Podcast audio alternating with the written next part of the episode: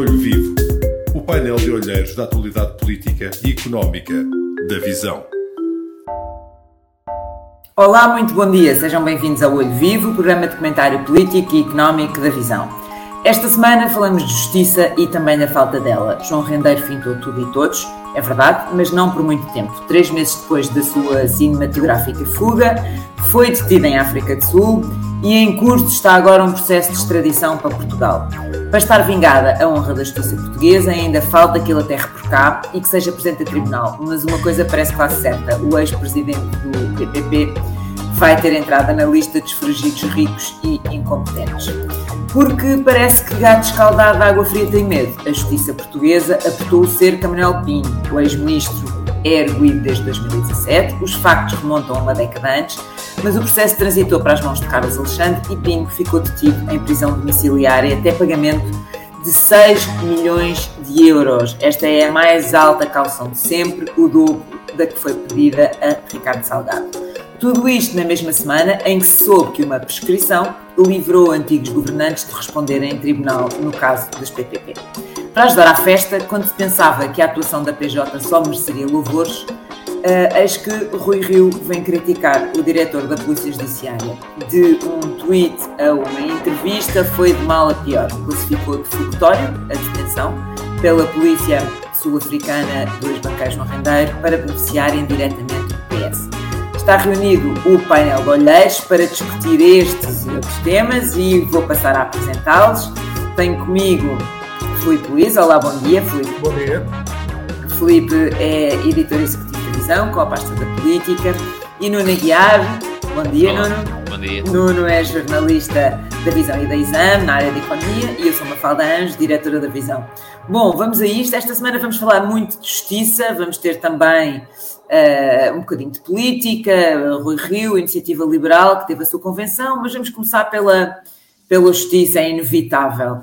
Um, Filipe, começar por ti. A detenção de rendeiro salvou a honra do convento ou ainda é cedo para uh, uh, falarmos e, e atirarmos foguetes?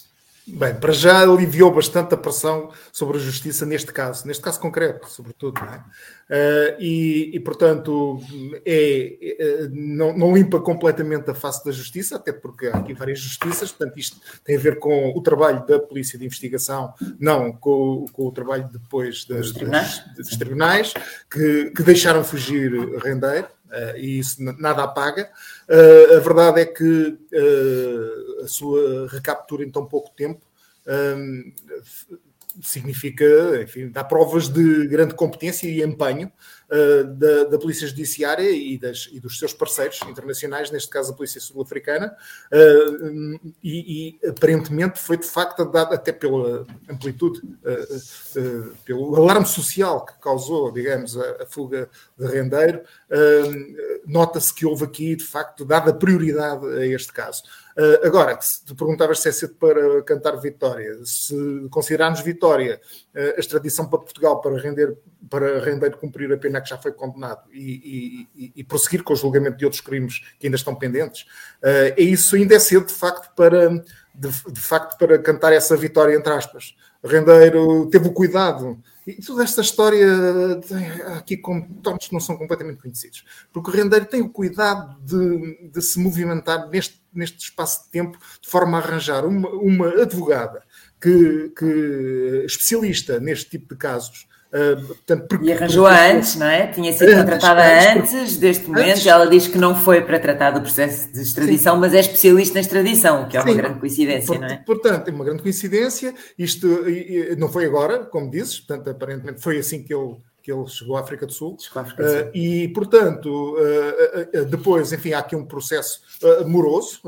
O, as autoridades sul-africanas têm que analisar toda a documentação para decidirem se é justificável esta extradição para Portugal. Um, e, portanto, isso aí é, digamos, um subjulgamento dentro, dentro do julgamento, de, dentro dos, dos casos de, de, de, rendeiro, portanto, fora do país, com documentação que terá de estar muito bem fundamentada uh, aquela que Portugal vai enviar. Entretanto, já houve aqui uns fediveres do género uh, de, de, haver o risco de não se cumprir o prazo porque não há tradutores, é uma coisa absolutamente ridícula. Uma coisa uh, bizarra. Uh, aparentemente, há dois tradutores que não. Que, isto é um processo, enfim, que tem muitas páginas, não é? Como, como é compreensível, uh, e com linguagem muito técnica, uh, e traduzir isto tudo para inglês, como se inglês, quer dizer, se ainda fosse para chinês, mas é para inglês. Uh, portanto, e depois vem logo à baila a questão das falta de meios. Quer dizer, é, é, repara. E aqui temos que ver como é que o Estado trabalha nisto. Quer dizer, não se justifica ter um corpo de, de, tradutores, porque casos como estes são raros. Portanto, se calhar não se justifica ter um corpo de tradutores uh, na, uh, portanto, só para, só, para estas, só para estas coisas o tempo todo. É por isso que existe depois a, a prestação externa de, de, serviços especiais para, para, para estes casos e, portanto, falta de meios aqui é falta de gestão, de, de, de gestão dos meios, que é diferente. Claro. Claro. Uh, agora, seria ridículo que isto acontecesse, obviamente não vai acontecer. Agora, uh, para concluir, nada está garantido relativamente a este caso, mas há um primeiro passo importante que alivia bastante a pressão e que deixa satisfeita a opinião pública. E o alarme social, como dizias, sim, é sim, verdade. Sim. Uh, Nuno, a, a magistrada Maria José Morgado, uma mulher muito experiente nestas andanças, disse que nada vai atrasar o processo de extradição do ex-banqueiro para Portugal mas a verdade é que isto ainda pode demorar muitos meses, porque o processo ainda pode sofrer recursos em África do Sul e, portanto, a coisa ainda se pode arrastar durante um bom tempo. Hum, tens assim uma previsão otimista ou és dos que alinham que isto é... pode, pode atrasar e, e, e, pode ter contornos aqui um pouco, não, não isso eu não, pouco não, esperados?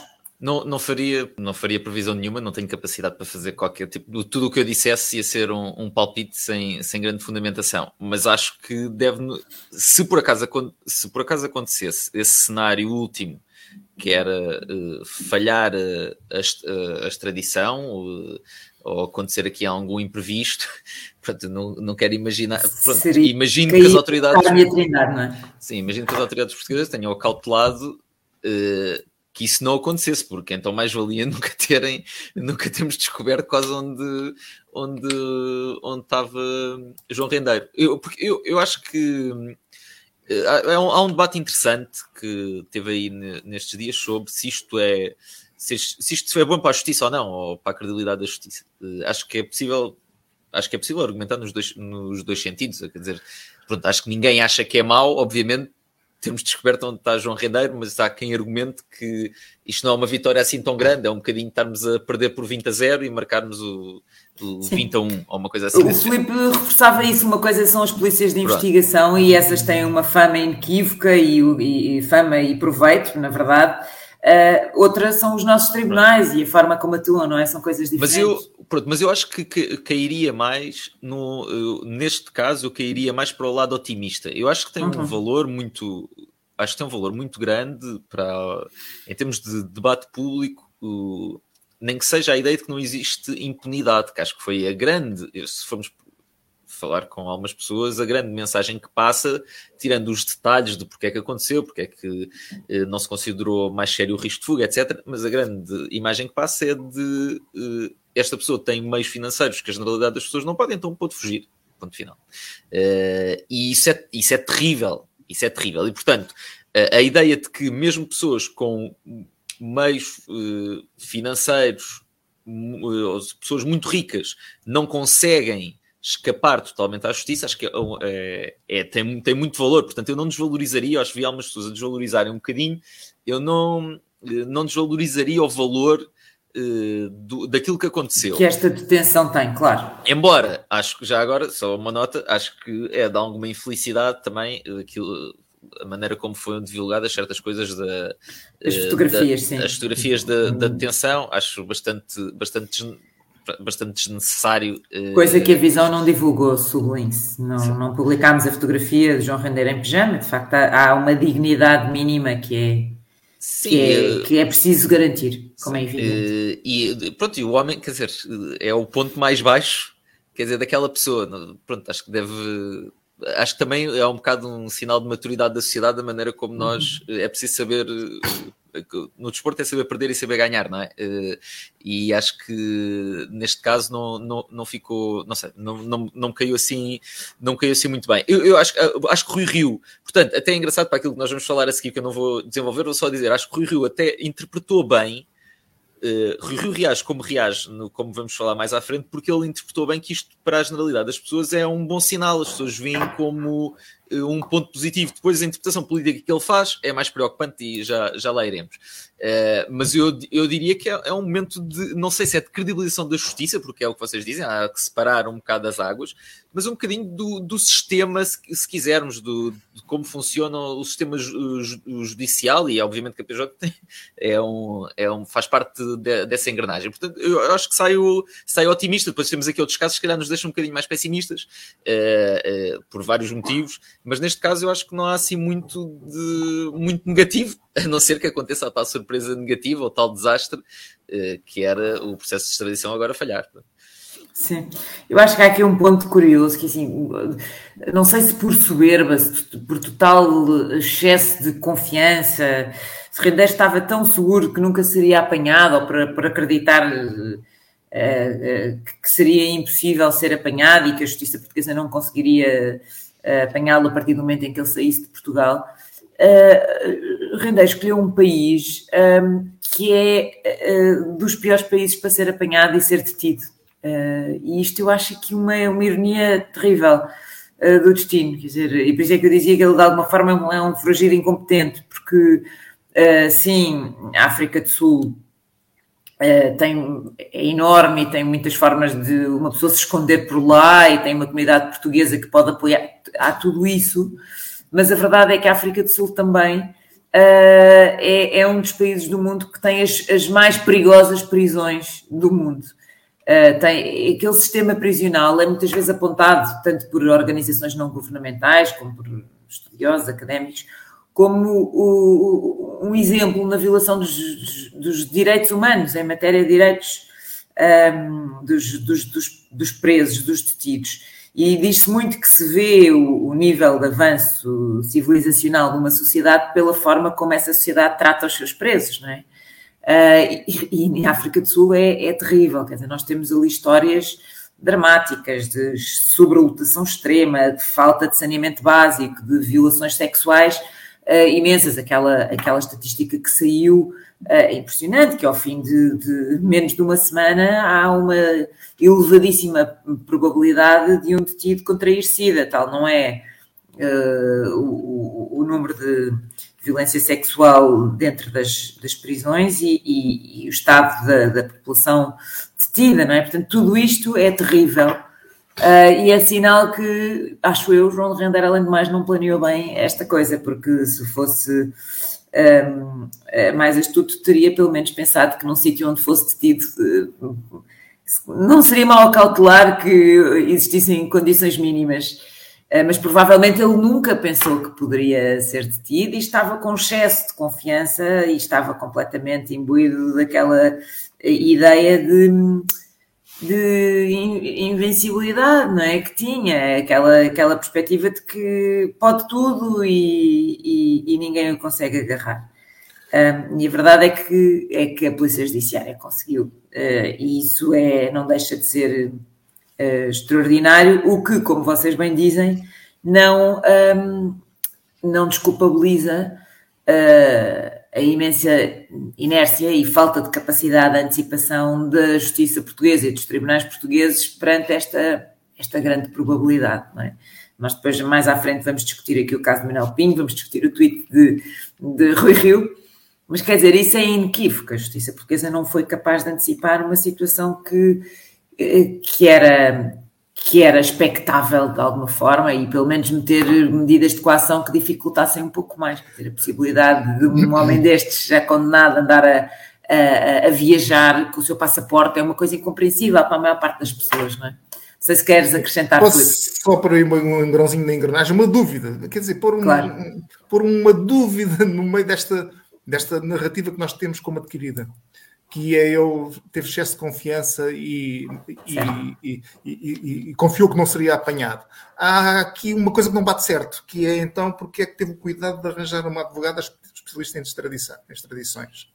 Uh, e portanto, ele nisto dá um sinal de que pode, pode ser apanhado. E não sei, e depois temos que ter uma, teorias conspirativas à volta disto, não é? Se não desejaria ser apanhado. Pois nunca isto é, saberemos. É, isto é, uh, se ele tiver uma forte possibilidade percentual não ser extraditado e, de, e também não cumprir pena na África do Sul, fica lá e deixa de ser um fugido, deixa de ser um fugitivo, fica com uma mas vida a, normal. Mas a possibilidade de não cumprir pena em África... fugitivo toda a vida. Mas a probabilidade de não cumprir pena em África do Sul é ínfima, sim, porque, sim, porque isso só, se, só existiria Depende caso fosse considerado que, que, os processos judiciais em Portugal tivessem pois. corrido de forma irregular. Ora, o sistema Depende judicial da fundamentação agora. É muito difícil. As autoridades portuguesas uh, enviarem tudo muito bem certinho e bem ele não, Claro, ele não, ele não é um refugiado político, ele não é um, quer dizer, ele não tem, não tem nada que que, que alegar aqui o sistema judicial português oferece garantias, aliás, é bastante garantístico mesmo. É, bem, agora deixa-me deixa só pôr aqui também. É, isso é praticamente impossível. Deixa-me é? só pôr aqui uma nota irónica, que é depois do tweet de Rui Rio, ele pode brandi-lo a provar que é um refugiado político. É? Isso é verdade, isso é verdade, isso dá-lhe argumentos. Pois, Tens razão. Até nisso é, é desastroso o que se passou a seguir, mas enfim. É verdade, é verdade. Não sei se querem ainda continuar no caso Rendeiro ou se passamos para Manuel Pinho. Não, querem mas... acrescentar? Que vamos passar. Dizer... Vamos, então vamos adiante. Um, é curioso porque, hum, ao mesmo tempo que isto acontece, o juiz de instrução, Carlos Alexandre, decidiu então aplicar ao, ao antigo Ministro da Economia uh, a pena de prisão domiciliária, a pena não, a, a medida de coação de prisão domiciliária uh, tendo que usar pulseira eletrónica, uh, isto em alternativa a uma caução de 6 milhões de euros que Manuel Pinho diz não ter para pagar, pelo menos neste instante. A mulher do governante, Alexandra Pinho, estipulou apenas uma caução de um milhão de euros e fica obrigada a apresentações periódicas. Os argumentos que o Ministério Público apresentou foi o perigo de fuga, uh, pelo facto de Manuel Pinho ter vendido, ter-se libertado de património em Portugal e de não ter aqui praticamente nada que o prendesse ao país. Uh, coisa que, na verdade, a Visão já tinha noticiado há bastante tempo, uh, numa capa que fez, eu já não sei se foi em 2018, já depois de ter, da acusação de Manuel Pinha, que dizemos que ele vendeu praticamente património todo, comprou uma casa em Nova Iorque e, e foi para o estrangeiro. Uh, mas, bom, nós estamos aqui perante uma situação, como eu dizia no arranque, de de gato escaldado de água fria tem medo, ou seja, o, o, advogado Ricardo Sá Fernandes dizia que Manuel Pinho se calhar é uma vítima de João Rendeiro. Acham que pode ser isso que se trata? Eu, eu compro mais eh, uma coisa que se calhar é mais terrível do que isso, que é, pronto, mudou o juiz. Eh, certo. E, e isto é, nós agora já, já assumimos isto com quase naturalidade. É uma, é uma coisa é engraçada, no, seja no comentário, seja nas notícias, já se assume com naturalidade que é muda o juiz e, portanto, podemos esperar ou maior ou menor agressividade nas medidas de, de coação. Isso é uma sensação. É, há poucas sensações piores do que esta arbitrariedade na aplicação uh, da justiça. Uh, neste caso, pronto, eu não, eu não tenho, não tenho capacidade de avaliar que uh, grau de preocupação devemos ter devido à alienação de património por parte de Manuel Pinho em relação ao perigo de fuga. Não consigo, não consigo avaliar isso, mas consigo avaliar Estamos a falar de um processo em investigação há 10 anos, ele é, ele é constituído arguído em 2017, sal, salvo erro. Exatamente. Eh, de coisas que passaram-se há 15 anos e que eu saiba, eh, há 15 e mais anos, e que eu saiba, ele nunca falhou nenhuma responsabilidade até agora de se apresentar à justiça. Eh, e portanto, isto é o, é o track record que eu tenho. Como nunca iremos saber se ele fugiria ou não, também estou numa posição confortável que, em que não tive que decidir o que fazer, obviamente, com, com, com medida de coação. Mas parece-me pelo menos estranho que agora de repente se aplique esta medida. Portanto, uh, especulação minha, acho que uh, agora há muito maior cobertura mediática para se poder tomar uma medida deste género uh, e maior compreensão para tomar uma medida deste género. Eu, eu custa-me um bocadinho percebê-la Uh, e acima de tudo fica, acho bastante visível que é isso, fica dependente de, da sorte ou de cada arguído com o juiz que lhe calhe. E há poucas sensações piores, nós já falámos disto mais que uma vez aqui por causa de, de outros casos, seja no caso de José Sócrates, foi amplamente debatido, noutro sentido até, Uh, e, portanto, uh, e portanto eu iria mais por aí do que pela parte de render. Render é só há menos gente a questionar, se calhar, do que haveria noutra situação depois daquilo que aconteceu com, com João Render. Deixa-me só dar aí uma deixa, eu concordo inteiramente contigo. Aliás, era esse o meu comentário sobre o tema. Uh, Roubaste-me muito bem, porque realmente é inquietante. Quer dizer, saber que de 6 de dezembro a 4 de janeiro o juiz Carlos Alexandre é o dono deste processo. Não é?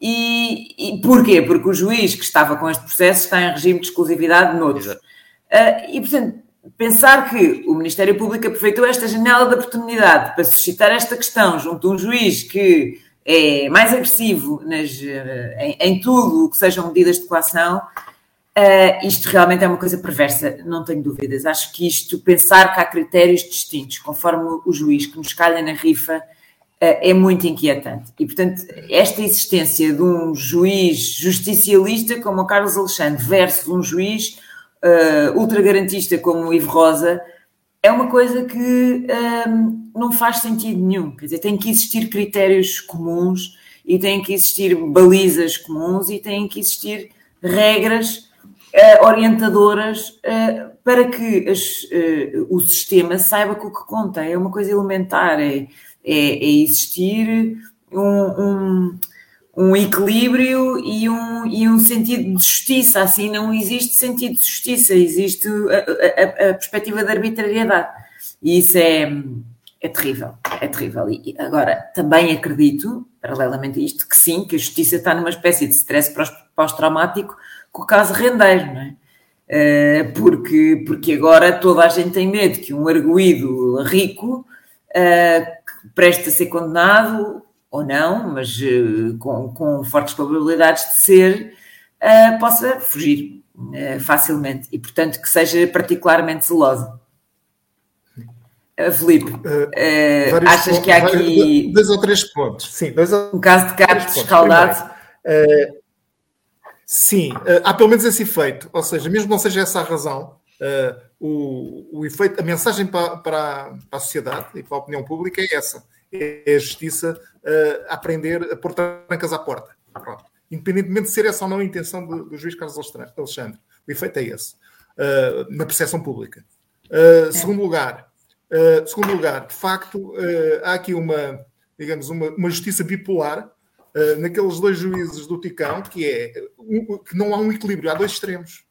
e isso é que é o para mim é o mais inquietante.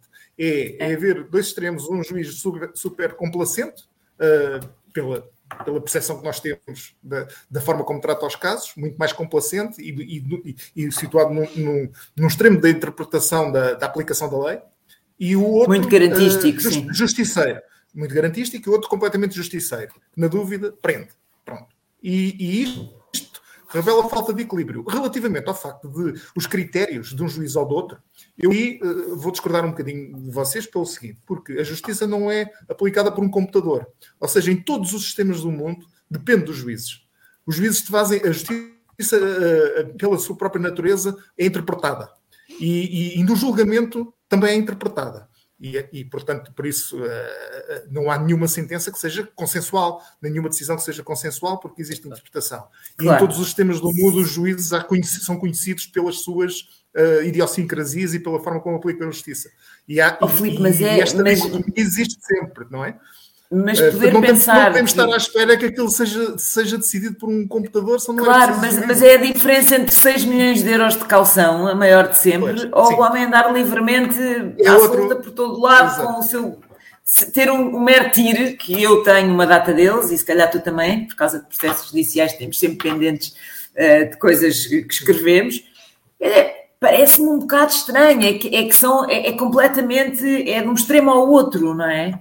E não há nada ali pelo meio. A minha, a minha dúvida é essa. É, é, pois, é, é será que não há nada ali pelo meio? Isso. Eu, é. Eu mas eu percebo o teu ponto, claro outro, que sim. A justiça... só relativizar claro. que não podemos estar à espera que não, há, que não haja diferença. Agora, sim, não é um algoritmo. Não é um algoritmo. Não há algoritmo e não há uma. Claro. Por, por, Ainda bem. Por outro, por lado, só o Sim. último ponto sobre isto é, é, é, a caução. A caução. Os 6 milhões, os 6 milhões é, pronto, é para nós dizer, pronto, é, é, a decisão é, é, fica em prisão domiciliária. Nós julgo que é essa a medida. Uh, pronto, claro. uh, depois os 6 milhões é mesmo para dizer que não há outro remédio se não ficar, porque ele não vai entregar 6 milhões de calção. E se entregar, fica sem, quer dizer, aparentemente é um, uma verba tão alta que dificilmente nós imaginemos que ainda terá outros seis para fazer o que, o que João Rendeiro fez, não é? Ou seja, fica sem meios de, de, de fugir, de, de organizar-se. Uh, e, portanto, e esta calção é mesmo para não pagar. Pronto, é para ficar para não se dizer que ficou eh, preso, detido e pronto, e sem, sem qualquer outra alternativa, uh, tem 6 milhões para, de calção. Portanto, é, uma, é, uma, é um bocadinho. É um bocadinho, é um bocadinho, é uma decisão um bocadinho hipócrita, hipócrita nesse, desse ponto de vista. Sim, claro. relativamente, relativamente a Pinho, o que aqui, o que, só, só para terminar, é que isto realmente são processos que se arrastam e arrastam e arrastam. Quer dizer, mas também nós também temos que ver, mesmo até do ponto de vista de, das pessoas e do, do arguído, uh, se calhar se for culpado, quer dizer, se eu, se eu, se eu fosse culpado, se calhar eu queria despachar, despachar. Olha, o Isaltino Moraes cumpriu a sua pena, não foi, não foi uma coisa muito lenta. Ele, ele teve muitas manobras dilatórias também, mas acabou por cumprir e voltou à vida uh, normal e presidente da Câmara de Oeiras. Mas quer dizer, mas podia estar ainda de um lado para o outro, quer dizer, é uma justiça que não, não há nada que explique uh, 15 anos, um, um processo. Uh, o que é, porquê é que isto acontece? Uh, e, portanto, uh, aqui o principal problema da justiça não, nem é haver um juiz que dispara numa direção e outro juiz que dispara da outra. É mesmo a morosidade. E é a morosidade para estes casos, mas também para, para, para o cidadão comum, para as, para as coisas, para as empresas, o direito comercial, a aplicação para as empresas. É uma, é, é uma reforma que é preciso fazer, mais urgente, a bem da própria economia nacional, que, é, que, é, que isto é prejudicial para o desenvolvimento económico, uh, para o investimento, para as relações. Claro. Uh, que, que, que, se estabelecem uh, numa, numa, numa sociedade de economia de mercado. Quer dizer, e portanto, um, é, é, é, incrível. Uh, Manuel Pinho uh, anda, na corda, anda nesta corda bamba, de facto, como outros, não é? como outros também andam. E mesmo quando depois as, as sentenças são transitadas em julgado, foge-se para a África do Sul, apesar, de, apesar disso, com o passaporte na claro. Olha, eu queria só acrescentar um ponto sobre isto. Acho que vocês já disseram tudo, quer dizer, mas há aqui um ponto que eu também acho importante. É esta, para esta, esta sensação de arbitrariedade, acho que uh, contribui não só a ideia de que, bom, depende do juiz que calhar no caso, mas também se envolve ou não envolve figuras públicas isto também é bastante inquietante, não é? Pensar que alguém, porque é uma figura pública, porque é um ex-ministro, ou porque é, uhum. pode ter uh, uma justiça diferente, para melhor ou para pior, seja ela qual for, também é bastante inquietante. E isso também me dá a sensação que acontece aqui, uh, por todos os motivos, uh, e até, enfim, pelo valor dos tais 6 milhões, e o facto de ser a maior de sempre, e qual a lógica de um ex-banqueiro como Ricardo Salgado ter 3 milhões e agora este ser o dobro, enfim. Tudo isto é, é, é bastante estranho. É claro que nós podemos não conhecer todos os detalhes do caso e haver aqui muito mais, mas não parece, apesar de tudo, nós temos a argumentação do Ministério Público para, esta, para este pedido e esta alteração de, das medidas de coação mas uh, é, é difícil de compreender e é difícil de perceber o, o, os critérios fundamentais e o que fica é realmente uma sensação de arbitrariedade que é, é muito desconfortável para toda a gente. Porque o que acho que todos nós temos que fazer é, é colocarmos na situação de arguído numa, numa coisa destas. É, e se fosse connosco? Não é? Isso, isso é o que faz, mais uma vez, um país civilizado com um sistema de justiça civilizado. Eu até acho que é pior, é, é pior do, que, do que isso. Uh, por exemplo, uh, nós ainda não podemos ir só muito rapidamente, pois, este caso de, das PPP. Também foi 10 anos de investigação. E 11 anos, não é? 11 anos Exato. depois de ter arrancado a investigação, tens uma depois... acusação que afinal não, é que depois só, só apanha 3 dos 10 arguidos. há prescrição de crimes, mas não há só prescrição de crimes. O Ministério Público, pelo visto, reconhece que não existiam indícios de prática de alguns crimes, por exemplo, de, de corrupção ou recebimento, uh, recebimento indevido de vantagem, ou, ou seja, de, avaliando as contas e o património do, dos arguídos, afinal, grande parte daqueles crimes não havia indícios para, suficientes para levar a uma acusação. E, portanto, o que nós tivemos, eh, eh, vão ser acusados, foram acusados, eh, foram acusadas três pessoas, Paulo Campos, Carlos Costa Pina e Rui Manteigas. Mas não de grande parte daqueles crimes, foi, foi sim de participação Só segurou a participação económica em negócios. Exato. E o que, é, o que é que nós tivemos? Tivemos anos de, de, de, notícias e de estas pessoas terem esta acusação sobre elas, independentemente, eh, vamos esquecer até se é por causa de prescrição ou se é porque não havia indícios, neste caso é, são as duas coisas a acontecerem.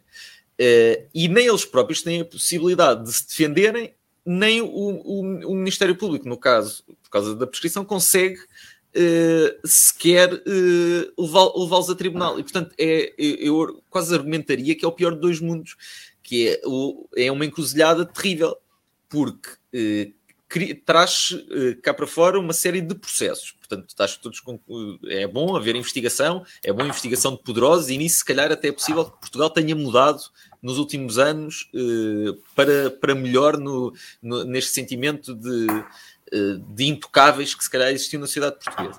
Mas depois, se não se conseguem concluir processos por vários motivos, seja porque se calhar o Ministério Público, afinal, eh, as suas bases eram mais frágeis do que aquilo que julgava, seja porque não consegue concluir, porque não tem meios ou capacidade para concluir tão rápido, depois fica uma sensação de insatisfação que é generalizada, é do lado dos arguídos também, que têm direito a defender-se depois de terem sido acusados, eh, e da própria sociedade que sente que estão ali pessoas a escapar-se eh, porque isto é acompanhado por uma série de notícias que, que vão saindo que o, que o, Ministério Público tenta condicionar imediatamente a percepção destes casos frequentemente. Uh, e não sei se não acabamos por ter o pior dos mundos de facto, que é o criar uma expectativa elevadíssima sempre que depois nunca é concretizado. Uh, este caso de, de, das PPP é, um, é, um, também, é, é, também um bom, um bom exemplo disso. Uh, eu, eu, acho que criou uma, uma frustração muito grande de, entre todos, acho eu, depois de, claro. destes anos todos e depois de tudo aquilo que foi saindo. Claro. Queres acrescentar aqui ao, ao caso das PPP, Filipe? Sim, é isto, é isto que eu, vamos lá ver. O Ministério Público, uh, portanto, o Ministério Público uh, inicia uma investigação. Uh, exerce uma, uma narrativa para o exterior de que aquelas pessoas são culpadas no seu interesse. Uh, isto não é, não é por acaso. A narrativa é: são culpados. Agora vamos provar a culpa. E, e, e às vezes, em certos casos, tem mais olhos que barriga. E não consegue recuar e reconhecer que afinal não encontrou indícios. E portanto, o que eu, o que eu que é isto, eu nunca vi o Ministério Público reconhecer depois que afinal, que afinal se tinha enganado e não, e não recolheu indícios de prova de culpa. O, o, que, o que acontece depois é que a, a explicação é prescreveu. Portanto, as pessoas, na, na opinião pública, dizem eles são culpados e só não vão julgamento porque deixaram prescrever. Nunca dizem, não, não se encontraram provas para, para os incriminar não é? Portanto, as pessoas não podem não ir a julgamento porque não, não se conseguiu uh, uh, elementos para as acusar e para levar a julgamento. Mas ficam condenadas uh, pela opinião pública imediatamente, porque só não vão porque prescreveu. Claro. Porquê é que prescreveu? Porque durante aquele tempo todo não se conseguiu formar uma acusação. Não se conseguiu porquê? Porque não encontraram indícios. Então foi incompetência. Não é? Então, nesse caso, não tem, não tem que ser o argumento, não, prescreveu que é isso na prática que acontece. Que é, prescreveu, são culpados, mas prescreveu. É esta. Sim, é terrível. Uh, é se podem é defender. É porque não, não há possibilidade de defesa. Deixa. Claro. Não há possibilidade de defesa. Exatamente, não há possibilidade de defesa. Podiam dizer, não foram encontrados indícios, acabou. Não, prescreveu. Quer dizer, se durasse mais 50 anos, podia ser que encontrássemos algum, é isso. Maneira de, de, de acusar. Mas a falta de claro. meios, a incompetência é o quê? O prescrever não é nada. Prescreveu porque o Ministério Público não, não acusou. Mas além do, pres é? do prescreveu, já tivemos o caso de Tancos neste, neste verão, em que, afinal, uh, Zera de Lopes não há. Uh, o Ministério Público também deixou cair uh, acusações sobre, sobre o ex-ministro da Defesa, quando tivemos um juiz que supostamente queria levar o primeiro-ministro uh, a um inquérito presencial para falar sobre este caso, quando o seu ministro da Defesa, afinal, nem havia. Uh, era, era um caso muito frágil quando se chega. Mas chega ao menos foi julgado, não é? Ao menos é um caso que sim, mas, não, claro, a sim, sim, é melhor, é, é, melhor. Foi mais rápido. Foi mais rápido, pelo menos. Ao menos isso, não é? Mais rápido que o Miguel Macedo, não é? Que era completamente culpado de tudo e mais alguma coisa, foi absolvido. Mas esses, esses pronto, as pessoas tiveram necessidade, uh, possibilidade de defesa e, foram ao tribunal e, foram, e os casos foram despachados. Como estava há pouco a dizer do Isaltino Moraes, que pagou a sua dívida para, para com a sociedade, como se costuma dizer, não é? Tudo bem. E Agora, e foi reeleito. Ainda por cima, pronto. É, portanto, foi perdoado claro. pelas pessoas. Portanto, agora, claro. Eh, agora uh, as pessoas que ficam porque prescreveu, pronto, ficam eternamente com aquele anátema. Com a dúvida e com a marca. Claro. Por isso é que eu acho que contas feitas, a semana para a justiça não foi extraordinária, ou seja, foi muito bom para a imagem da Polícia Judiciária, mas depois todos estes casos que se juntaram, tanto de Manuel Pinho como agora este das prescrições e de, de, de não acusação uh, na, nas PPP, uh, deixam uma marca de, de, de desconforto muito grande. É? Nós temos, acho que aqui um, Rui Rio uh, uh, fala muito dos temas da justiça e, e, e toda a gente é, é, é, um consenso, há um consenso nacional em relação à necessidade de uma reforma de justiça. Uh, pelo menos há um consenso entre, entre os dois principais partidos ao centro. E aqui realmente estes casos dão, deixam perceber porquê, não é? É preciso fazer coisas. Agora, como e, e, e de que forma é que é, é que é bastante, é, bastante, é bastante difícil de lá chegar? E aí já não creio que exista consenso, ou seja, há o consenso de que é preciso reformar, agora como fazer isto eh, é mais complicado. Mas vamos falar do Rui Rio e do seu tweet que tanto barulho deu, o tweet em que ele veio criticar o diretor da PJ, que ele disse que tinha dado uma conferência de imprensa de manhã e depois tinha estado na RTP à uma, na CMTV às 17, na CNN às 19, estou aqui a ler, e exibindo o seu dom de ubiquidade, conseguiu estar às 20 horas ao mesmo tempo na SIC e na TV. E depois aquele remate fatal, pelos vistos, o azar de João Rendeiro foi haver eleições em janeiro. Bom, este foi o tweet que, com razão, indignou uh, muita gente, toda a gente da esquerda à direita, mas depois, além do tweet, ele vai de mal a pior com a entrevista que dá a seguir, em que ele diz, em que ele volta a criticar o, o diretor da PJ e, e, diz e classifica de fugitório a própria detenção pela polícia sul-africana do ex-banqueiro e diz que isto beneficia indiretamente o PS, ou seja, ele não só não se arrependeu do tweet, como ainda vem reforçar e, e, e dizer que e, e, deixar no ar mais uma vez a ideia de que há uma instrumentalização da justiça. E o que aqui me impressiona muito é o facto de ele deixar no ar sem, sem nenhuma prova que seja de que tal coisa é verdade. Ou seja, este comentário é um comentário de, de, da mesa de café. Eu não digo de taxista, porque pobres dos taxistas, não é? Mas é um comentário sem qualquer eh, base, de facto, e que é revelador para mim de três ou quatro pontos muito graves. O primeiro é é um, é desconhecimento real de como é que funciona a justiça e, e, estes processos. Isto não é assim que funciona, não é? Não, não é possível de repente dizer, bom, vamos, não, vamos deter este senhor só agora e não há, há, há um mês atrás ou e não daqui a um mês, porque vamos deixá-lo ali em banho-maria. Quer dizer, não é assim que funciona. Depois é aquele, aquele pendor totalitarista que nós já falámos aqui inúmeras vezes Quer dizer, a própria ideia de, que o Rio conceptualiza de se poder instrumentalizar um sistema judicial é uma coisa impensável, quer dizer, é uma coisa verdadeiramente impensável. Ele coloca com uma leveza e com uma franqueza que me faz sempre pensar o que é que ele faria se fosse Primeiro-Ministro. Faria isto? Acha que isto é uma coisa execuível? Quer dizer, é uma coisa arrepiante. Depois acho que revela mais uma vez uma total ausência de sentido de Estado, não é?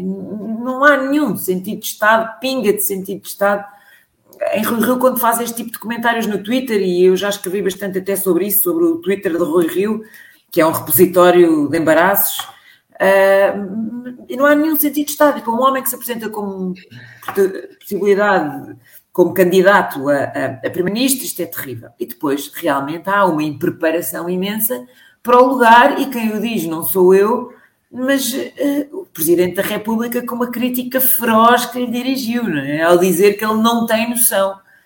E, e, e dizer bom, a um, a um, ao principal candidato da oposição, uh, a um candidato a Primeiro-Ministro, dizer que ele não tem noção de como funciona uh, o sistema judicial, quer dizer, eu acho que não pode haver crítica mais feroz do que esta. É? Foi terrível, é uma machadada, e isto prova que a relação entre os dois não está boa, mesmo depois da, da, da bem legitimidade que o Rui Rio teve ao vencer as diretas, ah, mas prova também que, que, o Presidente da República, no fundo, veio, veio sair em defesa do Estado de Direito, que é exatamente aquilo que o Rui Rio está a pôr em causa, não é? Está ao, ao pôr em causa, eh, esta, ao, considerar esta instrumentalização de justiça, está obviamente a pôr em causa o Estado de Direito, que é uma coisa que não faz sentido nenhum. Um, e, portanto, acho que esta abordagem, esta estratégia de comunicação do homem médio que, que Rui Rio faz é terrível para ele, sai-lhe muito mal e, e, e, é reveladora de uma série de fraquezas eh, que tem. Quer dizer, foi só mais uma delas. Eu posso recordar aqui, mas vou-vos passar a palavra, não vou monopolizar aqui esta, esta crítica, uh, mas. Uh, posso revelar aqui mais não sei quantos tweets verdadeiramente infelizes de Rui Rio nos últimos tempos, nos últimos anos. É, é confrangedor, acho que é confrangedor. Um, Nuno, estás com um sorriso. Sim, Também te uh... constrangido com este comentário. Eh, pois, eu estava a fazer aqui a brincadeira a dizer que ia elogiar Rui Rio só para vos deixar em choque, porque temos discordado nas últimas coisas. Mas ah, não, pá, não me digas que consegues, não, consegues. Não, não, difícil. Foi uma, é uma infelicidade tremenda, pronto. Eu, eu, concordo contigo que mais do que o tweet, que às vezes até pode ser... Era fácil para qualquer político dizer, eu escrevi aquilo rápido, nem pensei bem, e não queria dizer aquilo, claro. e pronto. Mas é que ele faz o que se chamou double down depois na, na, na entrevista. É não só faz uma coisa que é um bocadinho não sei, fica, assim ficamos com um bocado de vergonha alheia a ver, que é o dizer que estava só a brincar, uma versão de estava só a brincar, a dizer, então, eu também disse que ele tinha o dom da ubiquidade, claro que não tem, aquilo é ironia.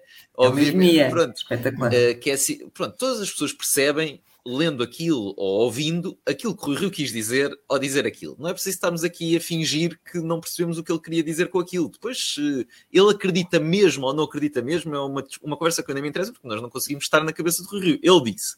E assumiu depois na entrevista eh, realmente aquilo. E depois ele diz com uma leveza certas coisas. Por exemplo, quando uh, Vítor Gonçalves lhe pergunta. Uh, então, mas acha que no passado as investigações já foram condicionadas politicamente? E ele, ele podia responder sim ou não, mas o que ele faz é uma coisa que eu acho que até é pior, que é, bom, eu ouço muitas pessoas dizerem que sim. Uh, faz assim este tipo de afirmações como se a opinião dele por uma coisa tão importante fosse condicionada por aquilo que se ouve quando vamos uh, ao restaurante ou, ou, uma coisa desse género ou quando estamos na fila para as finanças. E portanto é, é, pronto, é, é surreal. Depois, não sei, não consigo imaginar aquilo que tu também estavas a dizer. Um primeiro-ministro, que é o que ele é candidato a, a falar desta forma, com esta leviandade. Depois tem lá uma frase que é ótima, que eu não sei, deve estar no top 5 de melhores oráculos de entrevistas a políticos dos tempos mais recentes, que é o Presidente da República não leu bem o meu tweet, ou uma coisa desse género que, que é ótimo como, como, como, just, como justificação. E depois, ainda por cima, tem um problema extra só para terminar, que é eu acho que, pronto, além de não fazer sentido, eu ainda não disse, mas pronto, se calhar é importante dizer, uh, dizer que a PJ uh, atuou em função das eleições, é importante dizer isso. Eu nem acho que faça muito sentido a interpretação que o Rio faz a dizer que isto beneficia António Costa. Eu acho que beneficia, em geral, moraliza o sistema. Uh, há aqui uma moralização do sistema e se calhar contém algum descontentamento, embora pronto, avaliar o, a dimensão eleitoral disso é, é, para mim é complicado. Mas beneficiar António Costa e o PS em específico eu nem, nem percebo bem. Eu acho que até houve muitas pessoas que, quando ele disse, ah, olha, realmente António Costa está no governo e isto aconteceu, e nem sequer tinham feito. E nem Nenhuma ligação, naturalmente, claro. A ligação entre. Mas é que é suposto não haver, repara, é suposto não haver ligação, não é? A questão é essa. A questão é essa. Eu, acho que mais ninguém se lembraria de vir agora trazer. Pronto, este, ninguém se lembraria, e bem, porque é suposto não haver. Sim, sim. É. Sim, Filipe, desculpa. Não, não, não sei se é capaz de. Não, é assim. Não te quero interromper. Mas eu acho é que se calhar ele devia arranjar outra pessoa para lhe escrever os tweets, que a pessoa que está lá a escrever os tweets é capaz de não ser. Mas é que é o próprio, claramente aqui é o próprio. Achas que sim? Quer dizer, inacreditável que seja o próprio. Pronto. Ai, não tenho dúvidas é, nenhuma.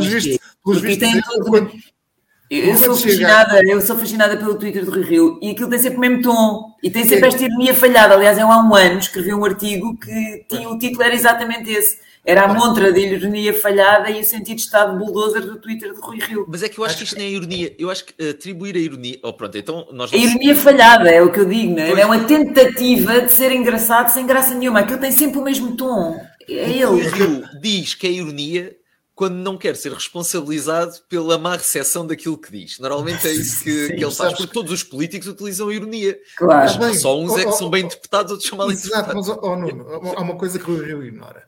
O Rio ignora. Que a ironia que precisa de ser. A pior ironia, a ironia mais falhada, é a ironia que precisa de ser explicada. Claro, claro. É? Portanto, o que faz na entrevista é tentar explicar o inexplicável. Quer dizer, podia dizer foi um momento menos feliz, ou que não era isso que queria dizer e dizer outra coisa. Exato. Não queria dizer isso e Mas pronto, não, avançava. Não queria dizer isso, eu, queria, eu fui mal interpretado. Eu queria dizer era que, e arranjo claro. outra coisa. Mas explicar o inexplicável é que foi muito, muito mal. Porque é assim. Uh, e depois ele refugia, quando se pergunta sobre a instrumentalização política de processos judiciais, que eu até admito que isso, que isso teve na discussão pública em alguns, em alguns casos, que não seria, nunca foi uma instrumentalização de nenhum governo, mas do próprio Poder Judicial, é, é, é essa suspeita. Agora, do governo do Poder Político, não, não, não me lembro de, de haver essa suspeita. Agora, o, o refugia-se no no quê? No senso comum. Não, não se pode, numa matéria destas, o político responsável, que é ser primeiro-ministro, não se pode refugiar no senso comum. Eu já ouvi dizer. Ouvi dizer. dizer. Epá, e, portanto, uh, uh, uh, portanto, agora eu percebo. ah, e depois aquela. Porque é inexplicável o seguinte: que é fácil, eu admito que haja ali toda, toda a ironia e mais, e até que a ubiquidade do diretor da Polícia Judiciária pode ter sido excessiva. Posso concordar com isso, que é, se a Polícia Judiciária faz uma conferência de imprensa, pronto, esgotou o assunto, senão não fazia a conferência de imprensa, ia logo dar as entrevistas. Podemos, nós, jornalistas, até queremos uh, uh, tomar a nós, temos aquelas entrevistas. Agora, sim, é uma crítica é, legítima. É, isso seria, mas, uma, uma, crítica legítima. Sim, okay. seria aquele que começa por criticar isso, só que depois faz a, a associação política. Quer dizer, estamos a falar do século XVIII, Montesquieu e separação de poderes em qualquer Estado de Direito, que acho que vivemos num. Mas para Rio Rio não, ele acha verosímil que uh, o poder político dê instruções à investigação criminal Sim. para ir ou num outro Eu acho que isso é que é arrepiante. É, é ele achar, é ele, ele, ele, achar que isso é possível, não é? Isso é, possível, isso é que é, é arrepiante.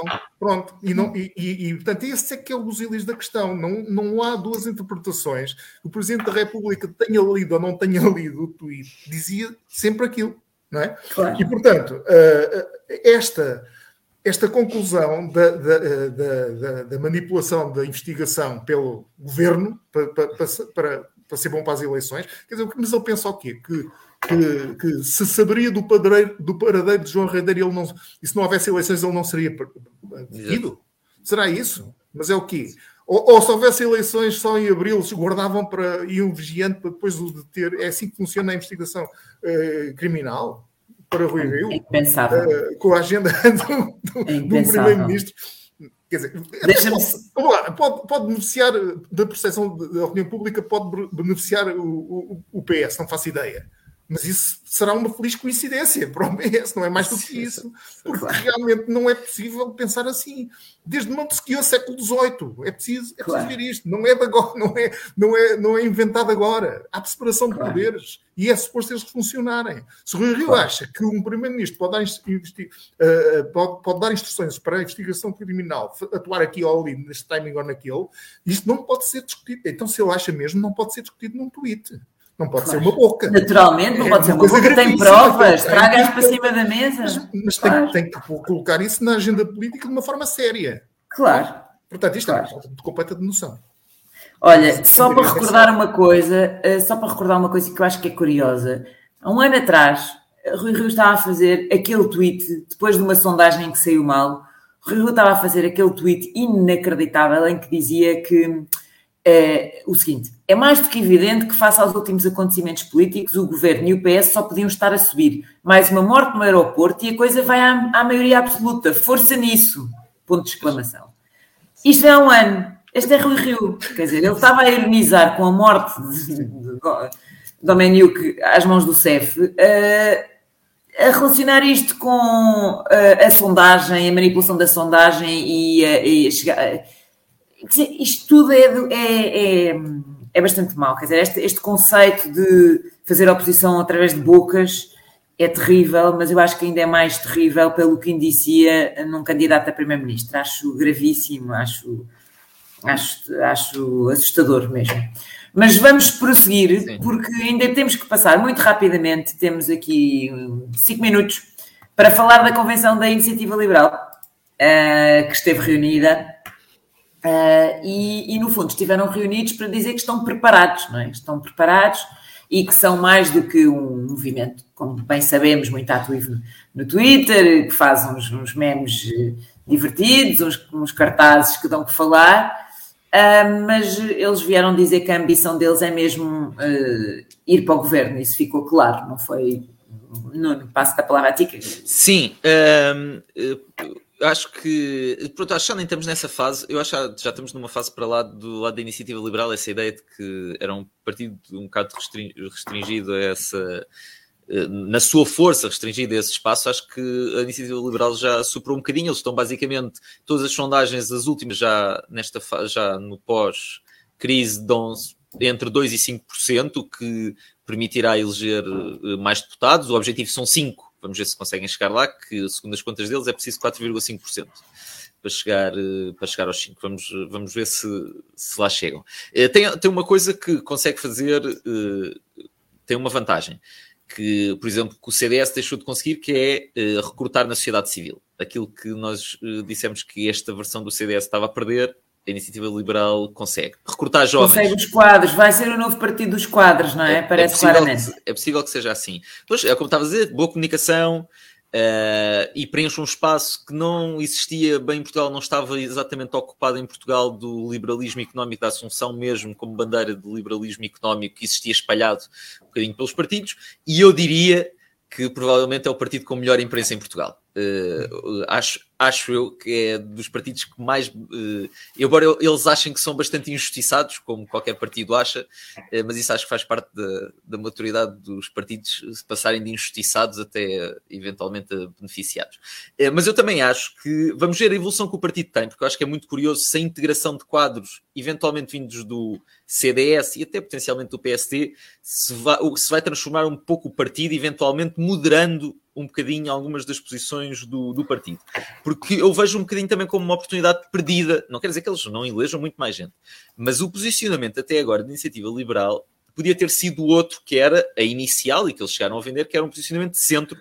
Eles diziam: não somos de esquerda nem de direita, somos um partido liberal ao centro, liberais na economia. Mas hoje em dia faz algum sentido colocar-se essa questão se são de esquerda ou de direita? Quer dizer, a resposta está dada, não é? Sim, são de direita. Este, este partido dúvida. liberal em Portugal é de direita. E até, poderíamos argumentar, um dos partidos liberais, se calhar, mais à direita na, na Europa. Uh, poderíamos até argumentar isso. Uhum. Ou seja, eu até já aqui falei, eu acho que eles, se falar, falarmos sobre Marianne Verstager, a Iniciativa Liberal, que é a vice-presidente da Comissão Europeia e que é da mesma família política, eles acharam que ela é uma socialista com aquilo que ela diz sobre, sobre empresas e sobre impostos, até sobre, sobre, sobre empresas. E, e eu, eu, porque é que eu digo que é uma oportunidade perdida? Porque eu acho que esse espaço no, naquilo, com aquilo que está a acontecer ao PSD e ao CDS, se esse espaço tivesse sido ocupado pela iniciativa liberal, haveria uma margem muito maior para crescer. Um espaço, se fosse um partido um bocadinho mais moderado na, na economia, mas pronto, eles escolherão o, o, seu caminho, acho que haveria mesmo um espaço para crescer muito mais do que eles possivelmente uh, vão crescer. Sendo que, isto mesmo para terminar, porque eu sei que temos pouco tempo, uh, o que eles fizeram foi identificar-se como antissocialistas. A grande, margem, a grande imagem da iniciativa liberal é ser antissocialista, porque isso explica-se um bocado pelo terem nascido da costela passista do PSD, muito, muitas daquelas pessoas, e portanto é daí que vem um bocadinho a sua, a sua marca ideológica. E no Congresso percebeu-se, isto está tudo ainda em transformação, nós nem sabemos para onde é que vai o partido, porque há ali muitas tendências, algumas mais conservadoras, uma Isso eu acho muito interessante, claro. Uma moção que foi apresentada que até toca no negacionismo um bocadinho, não, não porque esteja só concentrada na pandemia, mas estava muito concentrada na pandemia e que atribui uh, a liberdade individual, diz que a liberdade individual é um valor absoluto que se deve sobrepor praticamente a todos o, os outros valores, que é uma visão bastante radical quando há outras correntes um bocadinho mais moderadas. E, portanto, o partido é um organismo vivo que também está, vai sendo construído uh, e é, é, vamos ver se vai para essa via radicalizando-se um bocadinho mais, até perante um PSD mais ao centro, ou se tenta ir um bocadinho para uma versão um bocadinho mais moderada do liberalismo, que eu acho que tem muito mais potencial, mas eh, pronto, eles lá saberão, obviamente. Pronto, exatamente. Uh, Filipe, como é que viste aqui a convenção? Olha, eles têm uh, a, convenção, a convenção é um momento de afirmação do partido, preparação de eleições, eles dizem-se preparados, podem até, conforme o, o, o sucesso que tenham, uh, vir a, a, fazer parte de soluções governativas, pelo menos uh, a, nível de incidência parlamentar ou mesmo do governo, mas vamos ver tudo isso. Agora, é muito interessante, porque o, o percurso deles, eu diria que eles são um bocadinho agora o bloco de esquerda da direita, digamos, como, o bloco de esquerda começou. Não é o Chega, o Chega é o MRPP. Uh, eles, eles são um bocadinho o bloco de esquerda da, da, da direita no sentido em que aparecem com uma comunicação muito imaginativa e boa imprensa, é exatamente o que aconteceu com o Bloco de Esquerda no início. É, é, uh, e isso é um fenómeno mediático, não é? Uh, depois, eles aparecem também com um discurso bastante com potencial de crescimento, realmente. Por exemplo, o Chega tem um, tem um potencial de crescimento até um certo que vai ser elevado, que é elevado até um certo nível, mas como é protesto, uh, para, chega a um sítio que para. E a Iniciativa Liberal tem outras, tem outras uh, potencialidades, uh, com mais calma, mas tem outras potencialidades. Porque é? Tem um discurso muito pós, pós, pós, pós luta de classes. Uh, quero dizer, aquela, aquela, aquela situação que eles têm em classes, em faixas cosmopolitas, urbanas, jovens, é um bocadinho a recusa da dicotomia esquerda-direita e isso vê-se no liberalismo, por exemplo, na questão dos costumes não é? Uhum. E, portanto, essa, essa, modernidade que eles eh, que, parece que não é ideológica, mas é que eles são profundamente ideológicos, pelo menos na economia, uh, uh, seduz uma certa faixa que, que, que, que, que, vê a política de outra maneira. Ou seja, a política está muito formatada uh, há 200 anos por um, esquerda-direita, com base numa narrativa até de filosofia marxista da luta de classes. E isto está para além disso. Já é uma coisa, ou seja, vai levar pessoas que votaram, e, e jovens, que votaram no PAN por ser diferente de quando o PAN apareceu. Uh, que não tem nada a ver, às vezes, com, com animalismo. Uh, mas claro. que era, um, era, uma coisa para além da, da, da, da habitual divisão. Uh, e, e, isso é interessante de, de, observar como é que depois se se arranjam e rearrumam com, com, as, com as dores do crescimento. É? Pois, eu acho que as dores do crescimento são interessantes e perceberam-se bem ali na, na convenção, porque há aqui, não, temos que seguir, eh, e portanto eu não vou prolongar, vocês já disseram praticamente tudo. Eu acho que é interessante esta, esta luta interna entre os, um, eh, os liberais a todos os níveis, vamos dizer assim, e uma coisa que parece quase uma contradição nos termos, que são os liberais conservadores Uh, e isto notou-se naquela convenção. Portanto, há, há, ali dois grupos com perspectivas muito distintas sobre o que deve ser a liberdade individual, a, liberdade económica, a, a, a, liberdade nos costumes e depois o, o, que devem ser também os deveres coletivos como sociedade, e isso traduz-se em respostas diferentes para os mesmos problemas. Uh, e acho que também ficou claro nesta convenção, quer dizer, que os temas sociais estão completamente à margem do que são as preocupações da iniciativa liberal, seja a agenda deles é obviamente uma agenda económica e tudo o que tem a ver com, com, com preocupações eh, sociais está completamente ausente do discurso. Uh, tanto é que existiu, existia uma moção que era para ser levada à convenção para, para trazer a dimensão social para o centro do discurso liberal que nem chegou a ser votada, não é? E, e isso é sintomático, é sintomático. Portanto, eu não sei Acho que há aqui, acho que há aqui um teto uh, a partir do qual a iniciativa liberal não consegue subir, porque de facto Portugal é um país pobre e o fantasma do neoliberalismo vai sempre andar atrás deles uh, a partir do momento em que só falam de flat rate de 15% e não conseguem com, convictamente explicar como é que não vão deixar os mais pobres desprotegidos uh, num sistema destes. Um, e, e, aquela ideia de liberdade de escolha, de cheque educação e de cheque saúde e liberdade de escolha também na segurança social, as pessoas têm muita dificuldade em perceber como é que isto funciona na prática, não é? Muita, e, e compreensivelmente, porque economicamente está longe de estar comprovado. Mas isso é todo um debate que nós também podemos eh, fazer um dia, porque de facto é muito interessante. Bom, vamos para as notas finais. Uh, Filipe, avançavas tu com as notas finais que tens de, de o de Faf, não é assim? Bruce Eu queria. Grande figura, muito conhecida. Uh, e, e, ele deu uma entrevista recentemente ao Manuel, Manuel Luís Gosto, onde faz uma confissão política. É verdade, eu estou aqui a tentar. Não, se puseres o vídeo, se der para pôr, se estou, estou, estou aqui a ver se conseguia pô-lo maior mas uh, e eu não, escolhi, não escolhi este vídeo para brincar, não vou, não, não vou brincar com isto, eu acho que, que isto é sério, por acaso. A minha tese é, é que isto é sério. É, é bastante sério. Tu... vamos, ouvir. Deve ser encarado com seriedade. Vamos ver uma publicidade, pronto. Esta não estava nos planos. Também é preciso, é, uh, Manuel Luís Baixa também é preciso azar, hein? ele tem um, tem um azar barra sorte com os convidados, hein? parece que ele acerta mesmo na mousse. Sempre Sim, mas, convidados. Sim, mas, ele, ele, por acaso, é um ótimo entrevistador, atenção, por acaso eu acho que ele... É excelente e fez grandes entrevistas políticas nas, nas, sim, nas é campanhas, verdade, nós é temos que reconhecer isso. políticas, sim. Quem é que recorre assim? está. Quem é que recorre e pede ajuda? Toda a gente. Todo o tipo de pessoas? Todo o tipo. De todas as classes sociais? Todas. Da política? Tudo, então nem se discute. Da política? Sim. O que é que os políticos querem saber? Se vão ganhar as eleições. Isso não faz parte do meu trabalho, mas ajudar a abrir os, os caminhos, sim.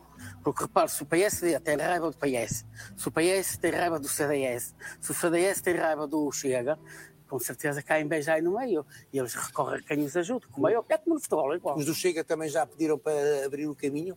E eu posso está, até... está, está salvaguardado o sigilo profissional. Mas eu, mas eu posso dizer, eu sou militante do Chega, não tenho problema. Porquê, porquê que é militante do Chega? Porque gosto daquilo que o André Ventura diz, diz as verdades contra esta corrupção maligna que está, que está instalada no nosso país e no mundo E acha que ele apresenta...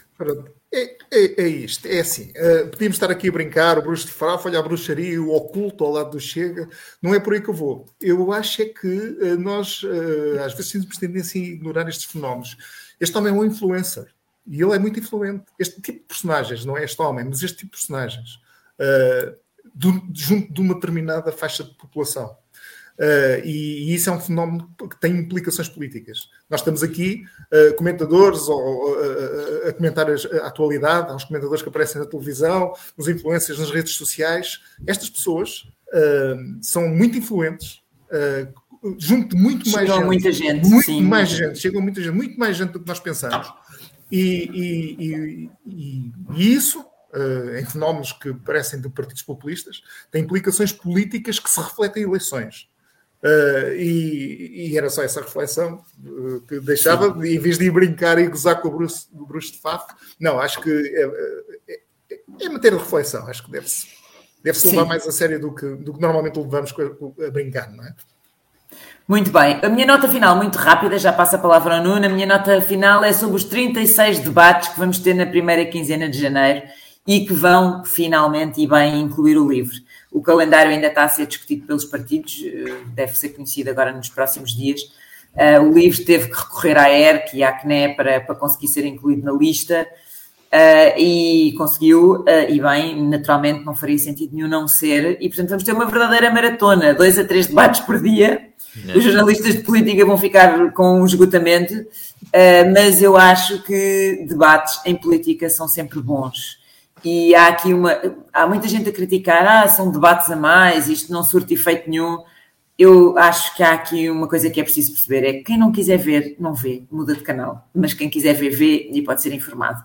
Portanto, acho importante, acho bem, acho que é melhor tê-los do que não ter. Eh, e é melhor debater do que não debater. Uh, portanto, vai ser bom. Na primeira quinzena de janeiro, muito trabalho para jornalistas da área de política.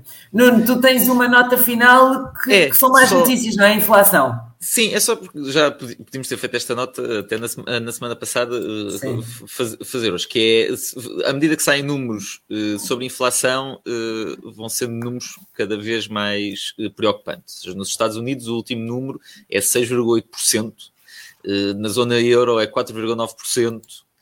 Uh, isto são tudo máximos de vários anos, no caso dos Estados Unidos, de várias décadas.